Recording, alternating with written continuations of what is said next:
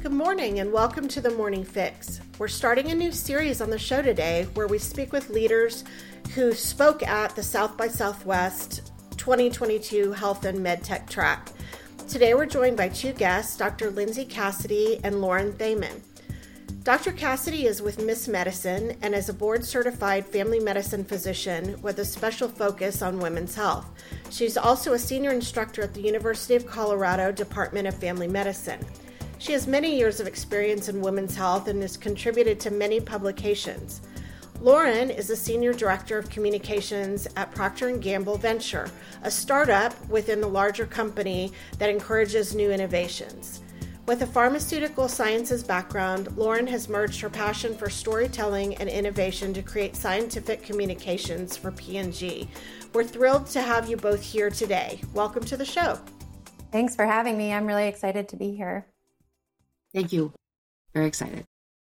So, Dr. Cassidy and Lauren, we love to start off our interviews asking about our guests' backgrounds. Our listeners love to hear about backstories and backgrounds and histories.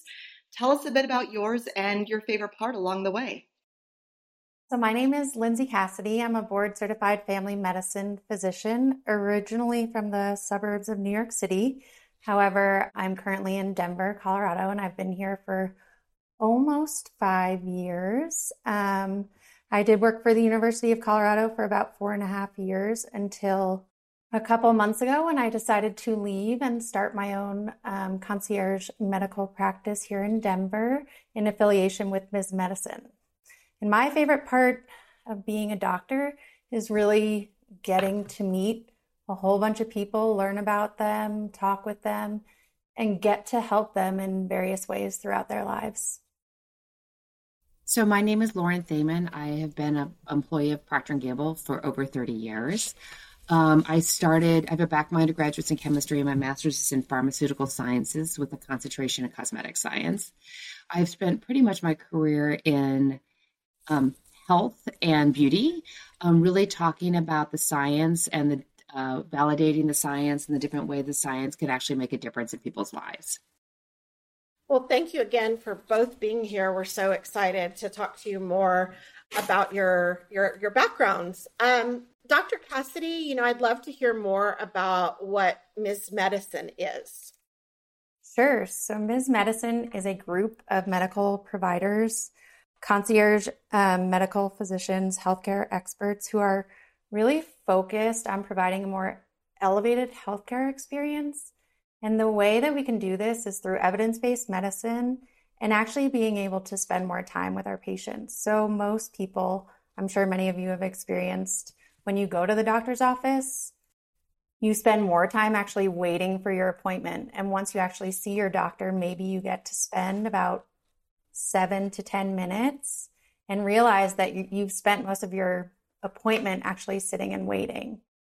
In this model of medicine or healthcare, we can have a panel of fewer patients, and that way we can really sit down and spend the time with patients to really get to know them, get to know their families, and provide a more personalized experience. Um, and, you know, really focus on all their issues as opposed to having to tell them, oh, you need to come back and talk about that problem on a different day because we don't, you can't really address many problems in a seven minute time period do you find that having a concierge type model um, enables better care for the for different women who are in your practice? I do. I feel like it really allows you or allows me to partner with my patients, and that way they can get all of their answers or all of their questions answered, and you can really um, spend that time and get to the bottom of problems as opposed to trying to rush through as many problems as you can in a short period of time. This way, patients can come as often as they want to. There's an unlimited um, amount of appointments. You know, you pay an annual or semi annual fee, and then you can come as often as you want to. And you don't have to worry about, you know, when you call to schedule an appointment that you can't get in for two weeks. I can offer same day, next day appointments, and I can spend, you know, an hour with patients if needed. Um, so it really allows us to focus on each individual person and provide um, more comprehensive and evidence based care to all sorts of problems. And let's and then also it allows me to spend additional time continuing my education like learning more about all of these women's health issues and various ongoing studies around women's health Dr. Cassidy, thanks for that. That's a, a great segue into my next question, um, which uh, is directed towards Lauren. Lauren, um, Lauren and I actually met up at South by Southwest. We had a wonderful chat, and I also was fortunate to attend the session that she moderated called Gender Bias in Medicine Advancing Women's Health, and was impressed by the discourse and conversations. And uh, Lauren, share with us some insights from the session and really from South by Southwest in general. Any thoughts or or comments you would like to share, or anything interesting, and, and any little tidbits you think are interesting and worthy of sharing? Yeah, I think the biggest thing is that gender bias in women's health is real. And, you know, it's resulting in poor health and uh, poor health care for women. So 52% of women believe gender discrimination negatively impacts their medical health care, but it but it's not only they perceive it, but it's actually real. Women are diagnosed um, two and a half years later for cancer and four and a half years later for diabetes than men. Actually, women are diagnosed later than men in more than 700 diseases. And often because it is believed that women are over exaggerating their illnesses. They believe that women have a lower tolerance for pain, which after childbirth. I don't know how they could ever believe that. And it's it's it's actually resulting in poor health care for women. So they say that there was a 21, 21 a, a study done in uh, 2021 that says doctors are still failing to take pain reported by females seriously. They believe that men view chronic pain as brave or stoic, but women emotional or hysterical.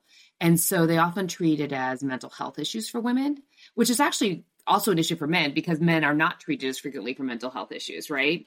And um, so there are 77 published articles today that didn't dismiss women's patients as being too sensitive. So it's a real, real issue that this perception of women exaggerate pain, and so therefore they're misdiagnosed or not diagnosed at all. Yeah, I thought that was really fascinating, and um, don't know. I it, it, it certainly set the course for conversation. What do you think are you know some solutions uh, other than Ms. Medicine and some advocacy groups? What else can we do to create more equality in this space? I think Dr. Cassidy will have a lot of perspective based on her background, but what came out in the panel was definitely that there's three key things that need to happen one women need to be well four key things. Women need to be advocate for themselves. They need to just continue to be tenacious and really get to the bottom of their diagnosis. I have several personal examples in my life where it took a while for women to be diagnosed. I had a friend who was always very thin and very athletic and she started getting swelling and puffiness in her abdomen and she kept on going to the doctor for well over a year. And he said, Oh, you've always been thin. Now you're just menopausal. Um, don't worry about that. And unfortunately, it was finally diagnosed when she had stage four pancreatic cancer. Um, and she has since passed away. Now, would she have been able to survive? That is unknown, but she definitely would have had a better quality of life in her latter year, latter months, right? Um, I have a daughter, and this is goes to autoimmune conditions. While 75% of autoimmune conditions are women, and even lupus, 90% of lupus people people with lupus are women. It takes it takes a doctor less time to diagnose a man with lupus than it does a woman, which makes absolutely no sense, right? And I have a daughter with um, celiac disease who literally went to the doctor for five years. And every doctor kept on saying, Oh, that's normal. It's normal to have that problem. It's normal. It's normal. It's normal. And finally, one doctor listened to her and she was diagnosed with severe celiacs. Um, and so, you know, it is a real situation where uh, the women's issues are discounted. So you have to, have to, have to be an advocate of your, for yourself. Bring someone with you to help listen, look for a second diagnosis, really, really educate yourself, which is the second thing. You really need to educate yourself. Don't go to crazy websites. Go to really founded, you know, the ones that have hospital behind them or like the website for the condition you think you have. Don't go to some weird blog. Um, that's really important. And I think there's a responsibility for us to help educate um, medical providers, and that's where Dr. Cassidy is actually, and Ms. Medicine is leading the way. Is you know these there's are medical providers that providers that have educated themselves, um, and they have worked to educate themselves in the differences between men and women. Because as she'll tell you, it's the medical curriculum today is based on what happens on the body of a 154 pound man. Yeah. And historically, medical research has happened in male cells and male mice and male people. So that the, there has to be an intervention in order for the the the medical health care industry to change. Yeah, I remember you brought up those anecdotes um, about your daughter, and then also about the uh, my friend. Med, uh, yes, and then uh, also medicine is is based on a male's stature, uh, which creates an inconsistency and a bias. And I think that's really important information to convey. And I wanted to ask Dr. Cassidy the same question. Uh, what do you think about this? And what, what can we do to shorten diagnosis time and create this equality uh, uh, in, within medicine? So, Lauren mentioned a, a few key points that I very much agree with her. Like, patients need to advocate for themselves, definitely. But I think as providers, we also need to advocate for all people and women, especially because, yes, as she mentioned, most medical studies were based on males. Um, and women are women are not just smaller men. Sure, we hmm. may weigh less typically, but there are many differences. We metabolize things differently. We experience medical conditions differently, and that goes to the misdiagnosis or delay in diagnosis. Um, we often have different symptoms that are that are than those that are taught in medical school for specific medical conditions. Other things that I think can help is um, I want to stress the importance of a primary care provider. So I don't know if any of you have experienced this, but a lot of people have experienced, you know, they're having a problem, they go to one provider and then say, you know, next time they get some tests and then they follow up and it's a different provider so they have to tell their story all over again and then they don't have the time to sort of move forward in the diagnostic process. So um, with our model like with a concierge or membership based model um, these patients can come back so the diagnostic process can continue and not get delayed. Um, and so i want to really get to know my patients so when they come in for a follow-up I already know their background. I know all the things we've already discussed, and we can advance the process of trying to figure out why are they having these symptoms and what is what is going on. I know that that can be so frustrating. Um, you know, whether you're a woman or a man, to have to retell your story over and over and over again. So mm-hmm. I definitely see the importance of having that relationship that you built with your um, physician over time so that you don't have to do that as much, right? So I think that is really important. And so we, you know, definitely appreciate you both sharing your insight. Lauren, I do want to talk about South by Southwest a little bit. Was this your first time there or had you been there before? No, it was my uh, second time at South by. Okay. And so what would you how would you compare it? I mean, sort of this post-pandemic South by um, versus before and, you know, what did you enjoy about it? The less people. Um, you you could get into places. Yeah. I, I it was wonderful being back. It was you know the I think I find personally as a marketer and you know a researcher South by incredibly stimulating and um, so it was you know it was really and i did attend virtually so they did it virtually last year so i guess that was my technically this was my third the second one last year was virtual um, and it just it's really hard to get the same level of connection um, when you're you know on a screen for eight hours a day, right? And that energy that you get when you're in person. And, you know, I think that goes from everything to, um, you know, how we do our business to how we learn. Like, you know, podcasts are just like a great opportunity to get that energy and that commitment that people have to a certain area versus, you know, even just reading an article. I think there's a place for everything. Like I read a lot of news and read a lot of articles as well. But I think it, it just goes within that whole diverse ecosystem on how we learn and how we know what's going on in, in the world today and what's important.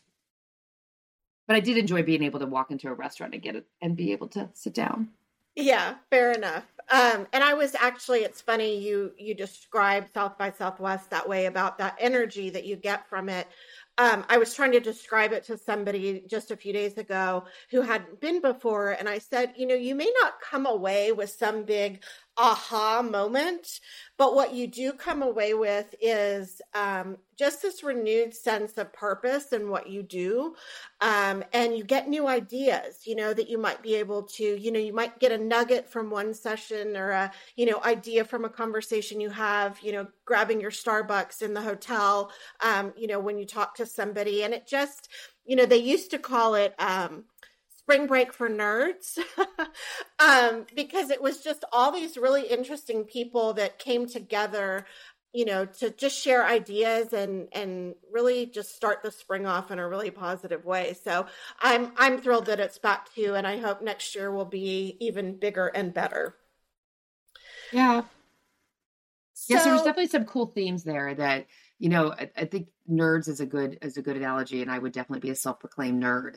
And it's for and I, you know that's why I think this whole women advancing women's health is just very consistent with that. You know, we have a lot of news in healthcare, but is there ever discussion on the difference between the needs for women's health versus men's health? It's always very health, right? And I think that's you know just having those awarenesses driven across mainstream the mainstream world is going to be very important as we continue to move in the future. Absolutely. Well, can I ask you about the future? Um, and I'll ask Dr. Cassidy the same question, but we'll start with you, Lauren, since you brought it up. Um, so, what do you see as the future for women's health? And are you feeling good about it, or are you still feeling there's, you know, a, a, a long way to go before we can say that, you know, women are equal in the healthcare system? Well, you know, I, am a researcher, so I would only know from what the research says, but I would tell you the research suggests we're moving in the right direction, but we still have a way to go. You know, up until in the early 90s, uh, research studies only contained men. And there was a really good reason for that because women had were pregnant, there were menstrual cycles. You didn't want to, you know, inadvertently, you know, a pregnancy if, if there was an adverse reaction to some sort of new drug. The fluctuations in hormones are very difficult to read, but the biological difference between sexes influences how diseases and drugs and other therapies affect people. And so until the so now, um, all NIH studies have women make up half the participants in clinicals, but that's not all studies that are happening right? So there is movement in the right direction. We're learning a lot about drugs that once were thought to be equal. Um, Ambien's a great example, right? When Ambien first came out, they gave the same diag- the same quantity of drug to both men and women, and they learned that that quantity of drug to women was not a good good thing, right? Right, right, right. You know, how many people do you know that are elderly or over the age of 60, 70, they take aspirin daily to prevent a heart attack. But they've learned that that is not as effective or as the same mechanism for women and as as men, right? So, I mean, I think it's it's a journey. We're definitely making progress, but there's still quite a bit of uh, world to go. Just recently, um, just COVID nineteen, women are less likely to be diagnosed in X ray than a man who have co- with COVID nineteen. That's now. Yeah. So yeah. That's I think problem. We, are making we're making movement, but we, there's still opportunity. Absolutely. And Dr. Cassidy, what about you? What are you feeling good about the future? Um, and what can you tell us about that? So I agree with Lauren in the sense that, you know, there's a lot happening, but I think even more needs to happen. You know, I um, every Monday am involved in a webinar through Ms. Medicine that usually has an um, expert healthcare provider who who presents on a specific topic, and oftentimes, and then we have a question and answer session about that topic. Um, most often, they are related to women's health. And then, usually, or many times, they mention a study that they are doing and how they're recruiting women to sort of advance the the medicine and the science that we know behind that specific um, healthcare issue or bes- behind that specific treatment. So I think, you know, those studies need to continue and more healthcare providers should get involved or should like get involved with the education, learn more about, read more about, or participate in these conferences surrounding women's health so that we can continue to advance um, the future of women's healthcare. Yes, I, I agree. And I've loved interviewing uh, the two of you today and continuing these important conversations uh, that started at South by Southwest. Well, at least for for us, and um, will we were really excited to, uh, you know, once we saw the lineup, we were thrilled to meet the panel and to uh, learn about these inconsistencies and biases in medicine and, and why they exist and what we can do. So thank you for speaking with us today, both Lauren and Dr. Cassidy, and let's let's continue these conversations. And I hope that you come back to South by Southwest 2023. We can see where we are in about a year. Thanks for having me. I had a great time.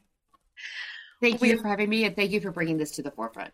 Oh, of course. Yes. Of course. So we have one more fun, fun question uh, that we always ask all of our guests.